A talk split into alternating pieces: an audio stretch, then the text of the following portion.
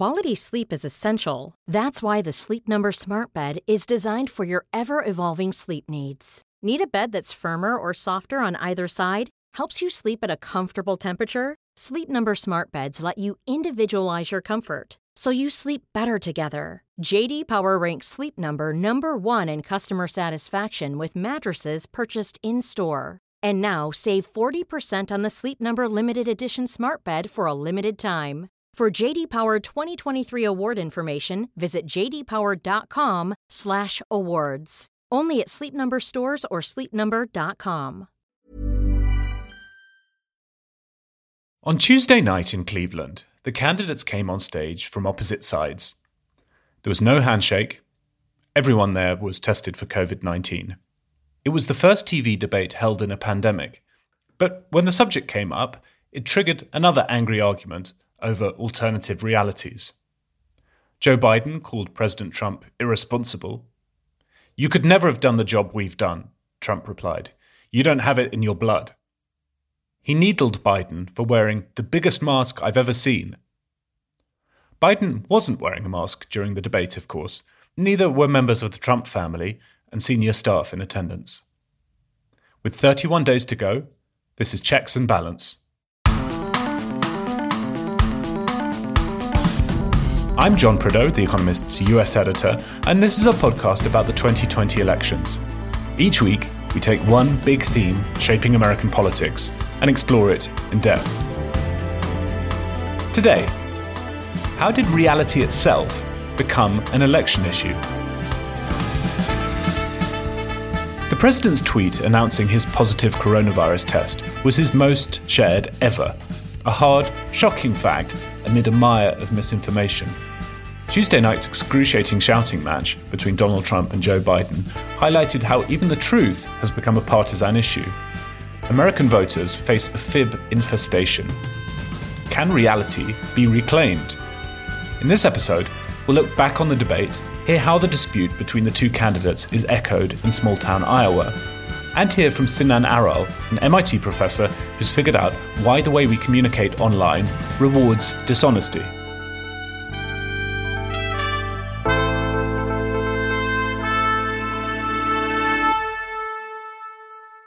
With me, as ever, to discuss all of this are Charlotte Howard, The Economist's New York bureau chief, and John Fasman, the Washington correspondent. John, you're in Maine doing some reporting at the moment. How's that been? It is wonderful. I'm staying basically in the Maine summer vacation home of my dreams. It's a small plywood cabin near a lake. However, a summer vacation dream home in October in Maine is really extraordinarily cold. But I have a few mice to keep me company, and uh, and it's lovely. Charlotte, how about you? I'm doing well. It's been a funny week, other than feeling like my brain was put in a juice press from the debate. Um, doing fine. I'm pleased to hear it. So, quick thoughts from both of you before we get into this podcast. By now, the whole world knows that Donald Trump and Melania Trump have tested positive for COVID 19. We can't know how this plays out, right? He may be just fine. He may bounce back after a few days quarantining. He may get sick. What are your sort of speculations on how this might or might not affect the race? It's funny. Boris Johnson, I was reminded by a friend and loyal checks and balance listener that Boris Johnson's approval ratings jumped when he was sick with COVID earlier this year. I wonder with Trump whether that will be replicated. I think it's less likely, in part because it's been a while since COVID first appeared, so we sort of know how it is that people contract COVID. And it's not that surprising, actually, that Donald Trump got sick, given the way that he's been campaigning. So I think it's a bit different from the Johnson illness, and the effect in the polls may be different too. That's true. Obviously, we wish him well. If he does recover quickly, I can see him saying, you know, you see, it's just like the flu, and I beat it and getting a little bump. I think if he turns sick, then there are questions about who else may be sick in his inner circle. There are reports that he spent a lot of time prepping for debate in very tight quarters with his aides unmasked. This could affect how the White House runs. So it's early, it's too soon to say, but obviously we hope the disease is is mild for both him and Mrs. Trump. Obviously, this is the biggest news right now given the proximity of the election, but we don't know what's going to happen. One thing we can talk about with more certainty is Tuesday night's debate that we all stayed up for. Back in October 1960, The Economist reported on the first ever televised presidential debate. Our verdict then was that calm, moderate statement and gentlemanly discord had prevailed between Richard Nixon and John F. Kennedy. Quite a contrast to this week. The consensus seems to be that it was the worst debate ever. It was bad enough watching it in English. This is what it sounded like in Japanese as the three simultaneous translators on national broadcaster NHK tried to keep up. オバマケアで最も重要なものですよね。私の質問を終わらせてください。上に聞かせてください。トランプ大統領、私がオバマケアに反対するのは、私はこの司会者ですから、選択の自由大切に話させてください。司会に話させてください。お答えください。この4年間で、あなたの総合的な医療保険改革法を出しませんでした。oh man. Oh, good lord. That was so oh. painful. I don't know why you would put any human being through that. Oh. I think I preferred it in Japanese. I'm I'm I'm blushing in sympathy with the people who had to who had to translate that simultaneously. Goodness. well, let's talk about this debate. This is a very cable news sort of question. I'll put it to you, John Fasman, first. What were the highlights of the debate for you? Oh gosh, I don't think there were any. The highlight was the when it stopped. It uh, obviously President Trump comported himself in a way that I've never seen any candidate comport himself in a debate. I would say that Vice President Biden tried to hold on to some sense of normalcy, although he did call the sitting president of the United States a clown and tell him to shut up, which I thought was a low light in his own right. But really, it was just it was just a it was just a ninety minute long wallow in the mud. Charlotte, the thing that grabbed the headlines from this debate was Donald Trump's refusal to condemn white supremacists in clear terms. But that didn't shock me quite so much as the end of the debate when Chris Wallace, the moderator for Fox News, who I thought actually did a pretty decent job in the circumstances, I think he had a close to impossible job. Wallace asked both candidates whether they'd accept the result if they lost, and Donald Trump basically said no in many more words than that. That was an extremely striking moment. I think in past debates, when you think about the debates that we've had even in the past decade uh, or since 2000, you think about some of the ideological differences between presidential candidates, between an Obama and a Mitt Romney, and Obama and McCain, George W. and John Kerry. Those were really matters of policy. And particularly among that group, also, there was an understanding that there was a certain degree of character. The debates were not about tearing down the other person's character or, or questioning anything having to do with the structure of American institutions. And this debate was just so striking and not being about ideology and then putting a huge, huge question mark over the basic structure of American democracy itself. And so I think it's worth noting just what a historic departure that is. The other striking thing was the extent to which the two candidates appeared to be inhabiting different realities, right? When Chris Wallace asked Donald Trump to condemn white supremacists, which is really one of the easiest things a politician can ever do. You know, it's not hard to say Nazis are bad. Donald Trump immediately pivoted to talking about Antifa, which he saw as the greater threat, or his insistence that he was, in fact, going to protect pre-existing conditions when he, he doesn't really have a health care plan. In that sense, the two candidates were just there was no shared reality they inhabited at those moments. That's really worrying. Okay, thanks both. We'll be talking about that tear in the fabric of reality in American politics a good deal in this podcast. And in a moment, we'll look at how it's reflected among voters in Iowa. First, though, a reminder if you're not an Economist subscriber, you're missing out. Signing up's really simple. You'll get the best offer by heading to economist.com slash 2020 election pod. If you are a subscriber, however, and sometimes listeners and friends who listen to the podcast who are subscribers tell me off for my hectoring tone at this point in the podcast. I want to thank you for supporting our journalism and all the correspondents we have all over the world who bring you your coverage weekly in The Economist uh, and daily on our apps. You'll be able to read this week's cover piece on Joe Biden's relationship with business, Lexington's verdict on the debate, plus a brilliant column on culture wars in the UK. That link for a special rate is economist.com slash 2020 election pod. You'll find it in the notes for this episode on your podcast app.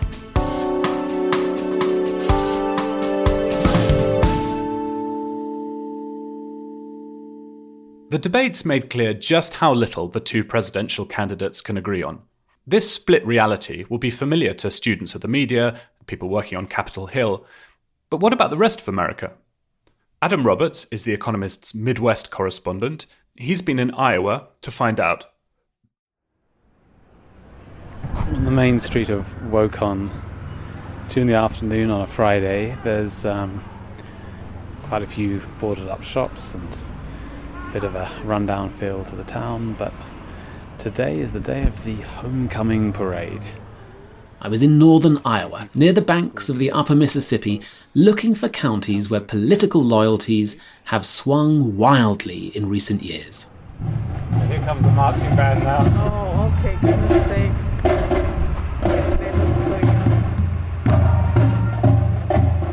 To me, when I look at a Trump sign in somebody's yard, my thoughts are I'm a fool, I'm uninformed, I'm a racist, I'm a misogynist. Karen Pratt is the Democratic chair of Allamakee County. And if you'd seen a Reagan sign in the 80s, would you have responded as strongly or a, a Bush Viscerally? Yeah. Oh, no, no. It would be more of a. You could still talk about facts. Waukon that afternoon offered up an idyllic, all American scene. The early autumn sun lit stars and stripes that hung from the street lamps. After tractors and fire engines passed, the homecoming queen, in a tiara, waved to us from the back of a pickup. It was a moment of genial, small town unity. But Karen was upset. What's so disconcerting for me is that uh, it seems when Barack Obama ran, uh, it was so much more positive and there wasn't so much disinformation. And now it seems most people are getting their, of the Republicans, are getting their news from Fox News. And then there's so much disinformation on the internet as well. She was referring to a split reality, one that feeds unprecedented division in small towns like Waukon, all across the state and beyond. Locals might still talk of Midwestern nice, the idea of being civil, respectful, and welcoming. But in this election season, that's fading fast. The level of anger is unbelievable. We've had so many of our yard signs stolen. Really? Oh, yeah. you wouldn't believe it. In the town of Cresco in nearby Howard County, I met a pair of middle aged activists putting up enormous blue barn signs of their own. The white lettering announced Trump, Pence, Make America Great Again. We were on the grassy roadside as the men hammered metal stakes into the ground. Their mood was brighter. so, Battle of the Yard Signs. Yeah, well, that's traditional. Yeah, no, that's always kind of fun. Yeah. But uh, so anyway, uh, I think enthusiasm as far as people willing to put a sign. You know, some people say, "Oh, they're embarrassed by the president" and different things like that. Yeah. And if you're willing to put their their name out on your lawn or corner of your field, I think that shows that there are a lot of people that are very proud to support him. Neil Schaefer is county chair of the Republicans. Yeah, his friend John Gehling volunteers. It's his job to deliver the yard signs, flags, and banners. They say there is no enthusiasm here for Joe Biden and claim the media is turning people against the president. Well, there's also voter hatred, right? Yeah. So there are people that are, they could care less about Sleepy Joe and his dementia. They just hate Trump so much. They say Trump hatred has got out of hand. They've had their signs spray painted and defaced. It's very difficult to believe anything. I've I've come to not expect to hear anything other than uh, political commentary on the evening news. Mm. So I just don't watch that. I read. I do a lot of reading. That's yeah. mo- mostly where I get my news. But people now expect it just to be mudslinging. Right. So they told me the media reflects a more troubling tendency on the left. That's a lot of the people on the left are very close minded, and this is how you will think, and this is how, if you say this or do this, you're um, going to be branded. Uh, you're branded uh, and, and honestly bullied.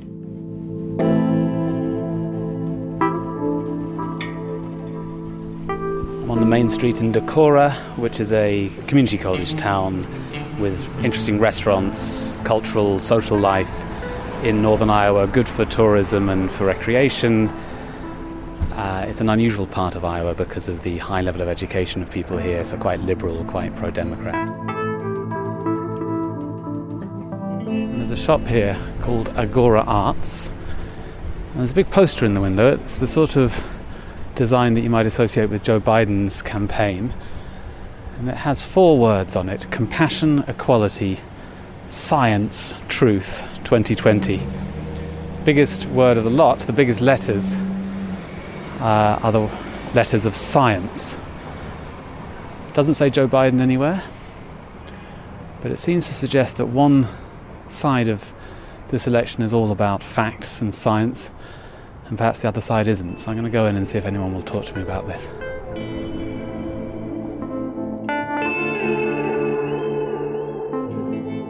Just put it up. Yeah. Oh, you put it up I did. I just put it up today. Oh, great. Because tomorrow, the Republican Party is hosting a parade, and it's a Constitution Day parade.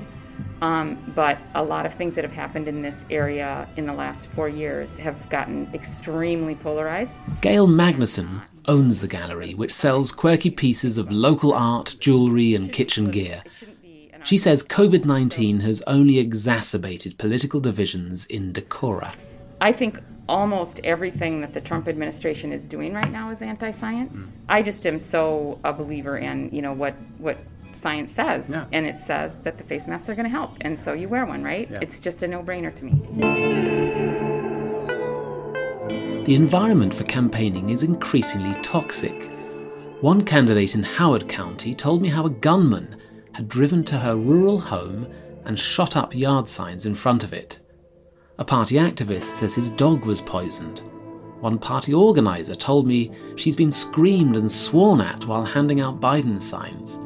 She's also reported to the police one abusive, violent threat that she received online. Okay, we are standing in the Republican headquarters in downtown Decorah, Iowa. And it is filled with memorabilia and information regarding the Republican candidates. And, and there's And the elephant is the mascot of the Republican Party. and I'd say he's Oh. probably almost as tall as, as the two of us. Probably. Julie Oskelson, a candidate for district supervisor, is another person who blames the nasty political environment on changes in the media. Well, and it doesn't matter what media it is. There's much more bias than when I grew up. When I grew up, I was during the time of Walter Cronkite, Harry Reasoner, where they did not insert bias. And so even when people say, well, I believe in science, and there are signs around our community that say, you know, we believe in science. Well, who doesn't believe in science? Everyone believes in science. And what people are doing, they're going to choose a scientific study that meets their criteria to, to persuade somebody. So it's not that nobody believes in science, we all believe in science. It's how you want to use right. how's the scientific studies to defend your position. And I think that happens with the, everything in politics. Overall, these places in northern Iowa offered a bleak picture of small town division. I think it's unfortunate, and it's like, how did we get to this point that is so rival? And people are so hypersensitive for the other, the opposing view. And so, how do you come together at this point? And yeah, I do, I do think it does. And when we see the unrest in our country, that's very upsetting.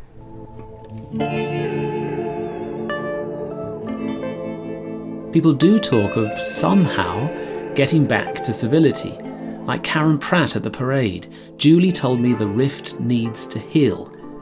John and Neil, the Cresco Republicans, offered a glimmer of hope. John recalled how his family prayed for reconciliation the night Obama was elected. They say their families and congregations will continue to pray for the president, whoever it is. We always pray for the president, and we always have. 'Cause we're all It- in this yeah. together, right? Um, so yeah, if Biden wins, I'm not going to be crying and screaming and running through the streets and breaking windows. Um, I mean, I think that's the reason why we're conservative. We're not uh, we're not into that.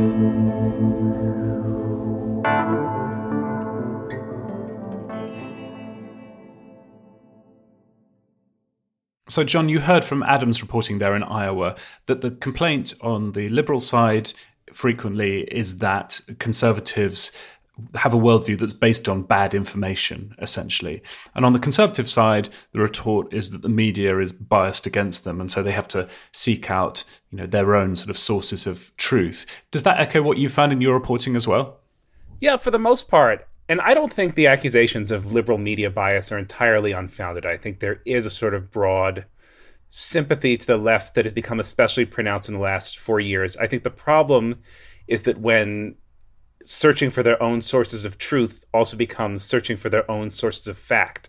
And so you can see that in the way that conspiracies like QAnon have spread, which are just utterly without basis. And that when it encounters an unpleasant fact, like most conspiracies, the response is to say, well, that just shows how deep the conspiracy is. I think that is what is really disturbing.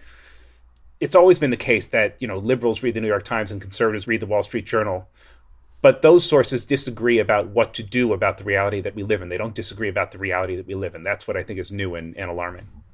That's a great point. The other thing I would point out, and it's hardly a novel one, is that the head of the Republican Party, President Trump, has an extraordinarily bizarre relationship with fact. And that was on display during the debate. And when I think about it, it kind of reminds me of Donald Rumsfeld's categorizations of known unknowns and unknown unknowns.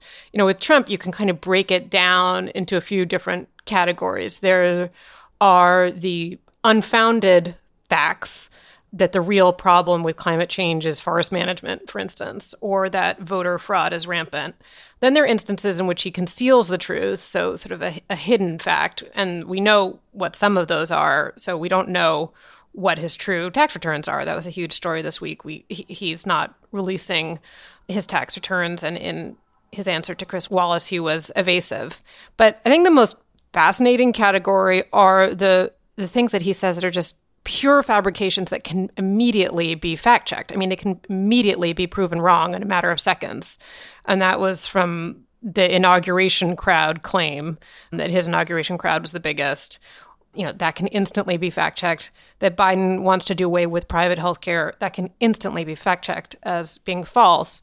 Or that under him, the economy has done better than under any prior president, which is patently false. And so, you know, in the past, you had Nixon lying about Watergate. Um, JFK concealed a real health condition. There have been all sorts of presidents. Clinton, of course, lied about his affair with Monica Lewinsky. But under President Trump, it's a different kind of relationship with truth that's just unlike what we've seen before. Yeah, Charlotte, to that point, Bob Woodward, who's probably spent more time interviewing Donald Trump than any other journalist recently, was quoted the other day saying, I don't know, to be honest, whether he's got it straight in his head what's real and what's unreal. And that's certainly the impression one got from watching this debate. John Fasman, I was struck by another thing in Adam's reporting from Iowa, which is this nostalgia for a bygone era, you know, the Cronkite era in American news, where there was one source or a couple of sources, and everybody watched the same source, and you could trust what was said. And yet, at the same time as that nostalgia exists, and I've heard it out reporting, I'm sure you have as well, people's behavior is the precise opposite of that. And all the incentives in media and on social media point in other directions. So, on the one hand, you have this apparent yearning for this bygone era. On the other hand, you, you know, you look at reveal preferences, how people actually behave, and, and it's the opposite. They run off to find news sources that confirm their set of biases rather than look to things that might challenge them. Yeah, I mean, obviously, this problem is not completely new. When I had Adam's job in the Midwest, I'd always listen to Rush Limbaugh in the car, and that was in 2008. And it was a completely different news cycle on Rush than you would hear on NPR. So it's not like it's totally new. But what has been new really is the way, it, in particular, how social media helps to perpetuate not just a different point of view, but actively fake news. And so I was looking up at some of the data from a paper that came out in 2018 by some political scientists, Andrew Guess, Brendan Nyhan, and Jason Reifler. And in the lead up to the 2016 election, about one in four Americans of voting age visited a fake news website, and Trump supporters accounted for by far the most traffic, though there were a few pro Clinton fake news sites. And what was kind of interesting is that there was a smaller subset of Americans that really accounted for this uber consumption of fake news. So, about 10% of Americans with the most conservative media consumptions accounted for 60% of visits to fake news sites, um, with Facebook being the key way that they were exposed to that fake news. But in the final weeks before the election, you know, a broader swath of people were, were getting fake news. So I think that what's really changed um, in the 2016 election compared with the different media bubbles which have been there for a while you know because of fox news and because of conservative talk radio is social media and the proliferation of fake news Okay, thank you both. We'll be back in a bit to talk a little more about social media and about how the way news spreads online rewards dishonesty.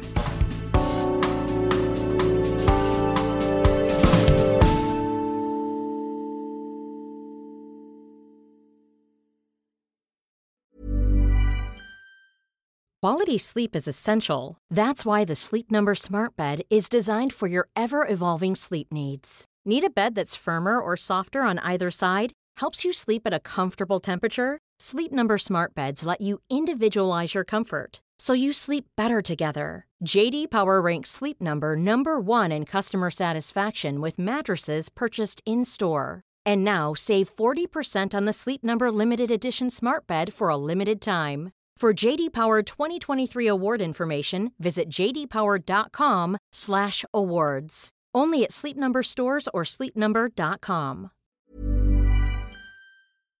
As we heard from Adam's reporting in Iowa, people seem to instinctively understand how social media has helped spawn competing realities and enhance polarization. Sinan Aral is a professor at MIT. His new book, The Hype Machine, explains why this is and how we might get out of this mess. Social media runs on an attention and an engagement economy and the business models hype us up. And so the algorithms favor that which is salacious, surprising, uh, blood boiling, and frequently untrue. And so this kind of material spreads farther, faster, deeper, and more broadly than the truth, and much more broadly and quickly than the debunking information can catch up to it. One of the things you propose in the book is that news on social media ought to be labeled for the benefit of, consumers. Is that something that's sort of technologically possible, or is there just too much to label? Because that, that, to me at least, suggests quite a big role for, for humans in, in all of this, and humans cost money, etc. So, just to set your mind or frame the thinking around labeling, when you go to the grocery store to buy food to consume, it's extensively labeled by law. You know how many calories it has, how many trans fats, whether it was produced in a facility that produces wheat and peanuts if you have an allergy. But when you consume news, you don't have anywhere near the same amount of information about that news that you're consuming uh, on social media research has shown that nudges for consumers to be reflective are effective at uh, reducing the belief in false news and reducing the sharing of false news. Imagine a system that every once in a while asks a consumer, Is this headline accurate? Yes or no? That would not only serve to nudge, and it's been shown that it is an effective nudge towards reflectivity for that consumer, that they become more discerning when they have to answer that question periodically. And so it reduces the belief and spread of false news. But at the same time, you're collecting crowdsourced labels about falsity and truth on all of those news articles that you're showing to billions of people. And that crowdsourcing could then be combined with machine learning and for instance the 35,000 employees that Facebook has recently hired to sort of go through this stuff. So you need the algorithms, the machine learning combined with a human in the loop employee corps like the 35,000 people hired at Facebook plus the crowd, the billions of people online that are going to crowdsource labels that can then be put on information to give it more provenance as we consume it online. So in that situation, you'd have a large number of users of social media being the first people who flag things up, you know, employees of the social media firms, tens of thousands of them who would then be tasked with looking at posts. But there's so much stuff out there. Are there things that you can do with AI, with other technologies that can help here too? My former student, Soroush Vossoughi, who's the lead author of our 10 year study of fake news on Twitter and is now a professor of computer science at Dartmouth, while he was a PhD student at MIT, he created a false news rumor detector, which was highly accurate. And the interesting thing about these types of algorithms is that they don't have to be based solely on the true or false content inside a news story, but it turns out that the characteristics of the spreaders, as well as the characteristics of how rumors spread, are really good indicators of whether something is true or false. False things spread differently than true things. They also are spread by different types of people the characteristics of a false narrative from who spreads them to how it spreads to also what's contained in the narrative are all very good indicators and predictors of falsity. So interesting that truth and falsehood have different ways of spreading. How do you spread truth? Because I feel like that's something we could do with a little bit of advice on at the moment. The things that are favored in the current iterations of the algorithms are novelty, so, when you read the cognitive science literature, you realize that human attention is drawn to novelty. When you read the sociology literature, you realize that we gain in status when we share novel information. This is our novelty hypothesis from the science paper. Uh, and so, truth has a disadvantage. It's almost fighting with one arm tied behind its back. Falsity can be more novel because it's made up it has an infinite space from which to draw novelty because it's not constrained by reality. But to make truth spread more virally, you have to make it more engaging and interesting and unexpected. And sometimes that's just difficult for the truth because it's constrained by a reality. That's why uh, I recommend, for instance, everything from labeling of false news, but also demonetizing falsity, making it so you can't run ads against false content, reducing the number of reshares of information in general, like WhatsApp did from five to one to reduce the spread of COVID misinformation, demoting false content in search results. All of this slowing down of information will allow truth to catch up to falsity, even though it's got one hand tied behind its back.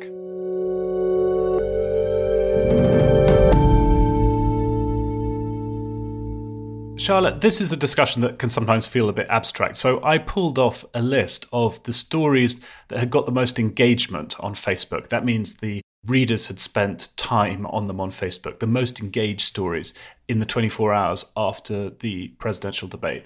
And I've got the top eight here. I won't read all the headlines to you, but I'll just give you a smattering. The top one was Trump gets third 2020 Nobel Prize nomination. Another one was Chris Wallace faces intense backlash, including from colleagues over bias during the debate. Another one was Trump camp seeks extra debate rule, third party inspectors to look for electronic device in candidate's ear. So we may have seen the debate one way. If you were to judge by what spread fast on Facebook, um, you would get a very different impression of what happened on Tuesday night. Yeah, I mean, those headlines just make me want to go back to bed and hide under the covers. But, you know, it, it's funny working for a news organization such as ours that prides itself on, on, on trying to be dispassionate and fact based. More Americans get their news from social media than they do print newspapers, 20% to 16%. That's a pretty big gap and a big shift from how it used to be. I think that those headlines that you just read are a really good indication of why it is that it's so hard to have any kind of semblance of civility in discussing the issues, the really serious issues that America needs to grapple with.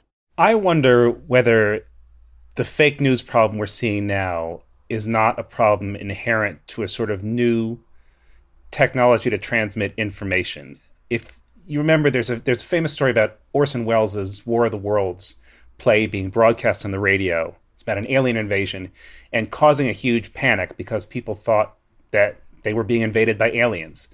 I would be willing to bet that a lot of those people who panicked were older people who were used to getting their information in a different way and just didn't sort of have the cognitive defenses to process against falsity on the radio. In the same way that a lot of the people who are sharing false information, who are most affected by false information on the internet, are older Americans who are more used to the age in which if something came out on the newspaper or on the radio or on TV, you could accept it as basically true. And I wonder whether fake news problem will not start to wane as digital natives start to age and are sort of more familiar with the ways you get information, what seems true or false, how to fact check it, how to sort of process information online. I really hope that's true. I like that optimistic perspective, John. I mean, the thing that strikes me at the moment is that if you, without sounding too nostalgic and Cronkite like, if you rewind to before social media played such a dominant role in political discourse, if you were somebody who wasn't very curious about politics, you just didn't get much information, right? You had to get information about politics by tuning into the radio, you know, watching TV news or reading a newspaper, reading a weekly news magazine was obviously the best way of all to do it.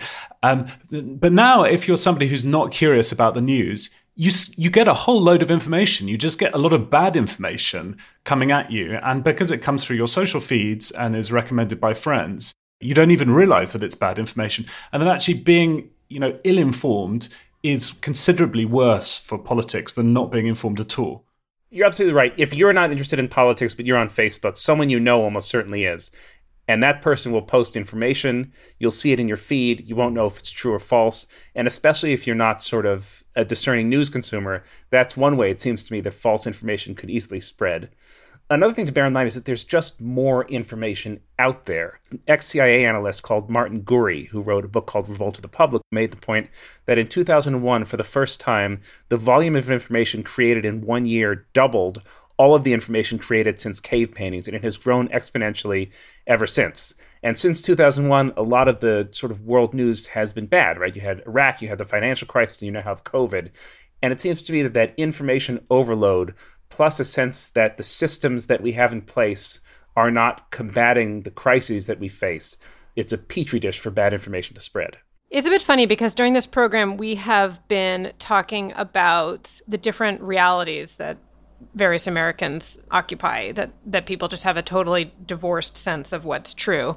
But I think one thing that's been strange and disheartening about the election is that in each of those shared realities, a driving force is terror, essentially. You know, on the right, you have this fear that cities are descending into chaos, that immigrants are going to take over America, that the suburbs are going to disappear.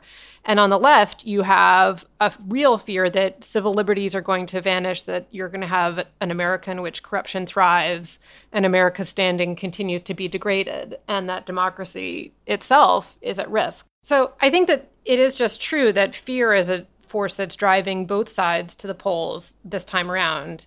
But it's not like it's impossible that a sense of civility can return to American society and that you could have a less fractious country. I mean, I think that that's the hope.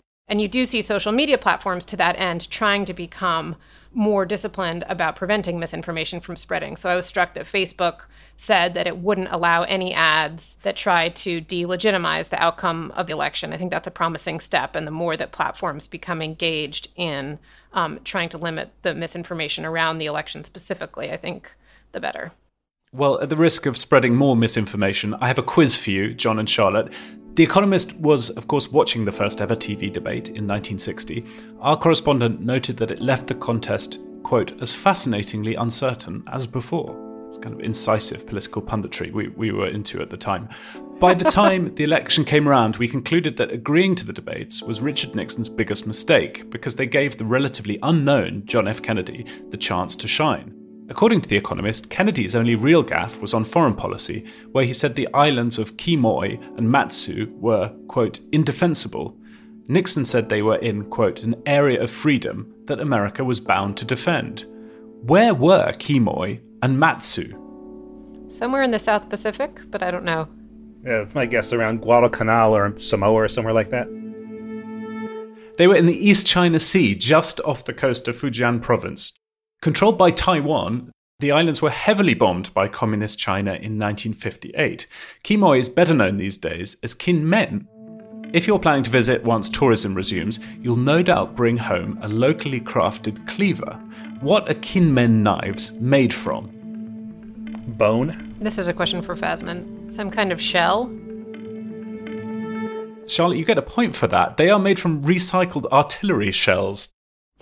Yes. That is exactly what I meant. Yes. There you go. The clear winner in this quiz. Apparently, one shell will yield 60 knives. That's awesome. That's great. I need one of those. Okay, thank you, Charlotte. Thank you, John.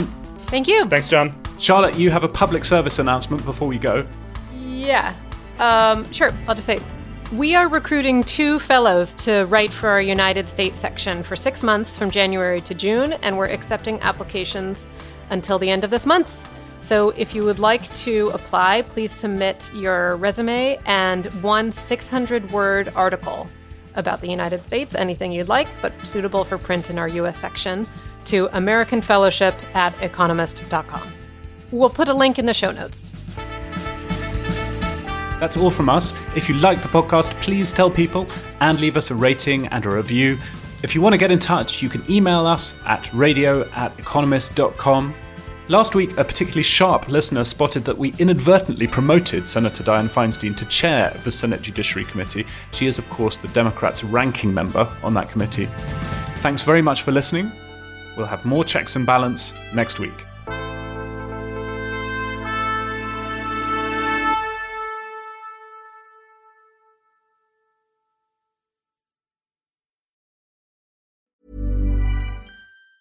Normally, being a little extra can be a bit much, but when it comes to healthcare, it pays to be extra.